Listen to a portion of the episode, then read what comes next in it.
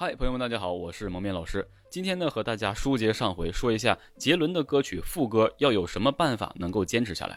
首先呢，我这要推荐大家，我们很多人就说，老师，我高音唱不上去，所以导致我没有办法演唱杰伦的歌曲唱的那么久。甚至很多人说，先别说那么久，我连唱都唱不上去。那要怎么能够提升我们演唱高音的素质，来完成类似像杰伦这种歌曲一直牵制着我们高音的这样的一个演唱形式呢？首先我们要知道，我们想唱高音，很多人就直接把所有的这个源头都归功于我们的喉咙，其实并不是的，我们得往下来。首先我们要知道，演唱高音的一个先决条件是什么？是你要有腹式吸气之后的腰腹支撑。腰腹支撑的目的是什么？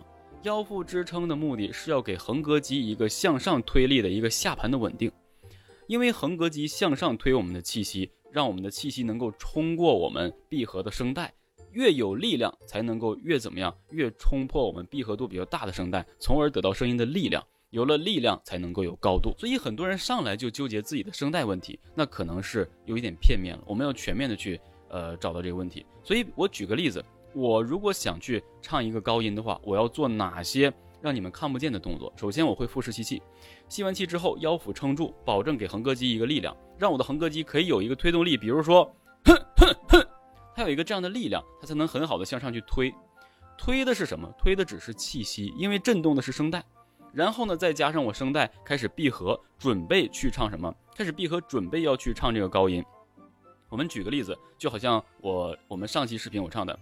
再给我再，有没有发现腰腹支撑？再给我，这个时候声带闭合度是比较大的。那么既然说到声带闭合度了，之前的气息的一切的这个构成都已经结束了，那我们要开始强调声带闭合了。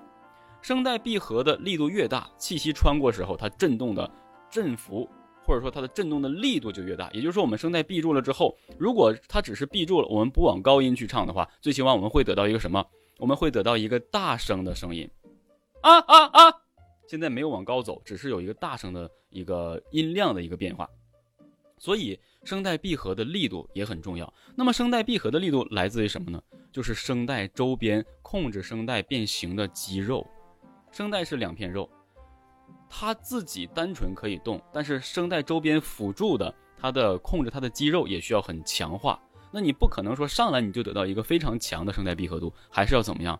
这就是为什么发声练习的重要。专业科班出身的演唱的爱好者也好，或者说专业的这个演唱人员也好，他们都是经过长期的反复的发声练习，从而得到了什么？他们充分的一个声带周边肌肉的一个肌肉的耐久度和灵活度还有力度，所以他们能够很好的控制什么？声带闭合。那么有了好的声带闭合，再有了腰腹支撑横膈肌的一个顶力，我们拥有了强力的什么？对抗力。所以呢，高音是顶出来的，不是喊出来的。所以它这个顶在哪儿？就是横膈膜去推气息，去顶你的声带的闭合，所以他们称之为对抗力。对抗力有了之后，你才能够体会到你真正能用上劲儿，唱高音你才能使得上劲儿。不然有人他就在唱高音的时候他是抻着脖子。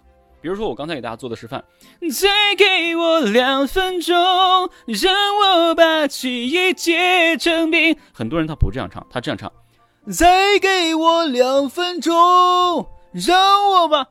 他认为唱高音呢就得抬着脖子这样抻着唱。哎呀，你越抻越抬头，你会发现我们有一个专业术语叫做锁喉，越抬越锁喉。你现在可以跟我发声试一下，你反而是低下来头，目视前方，下颌微收，你才能够唱的这个声音更加流畅。很多人抬着头抻着脖子去唱，那这个高音是没有办法唱的，就锁喉，最后锁到你连呼吸都困难。所以当你掌握了这几点，你才能够有演唱高音的可能性啊。那么后续演唱完高音之后又要怎么去控制这个位置呢？我们下节和大家一起来再进行学习。好了，我们下期视频不见不散，拜拜。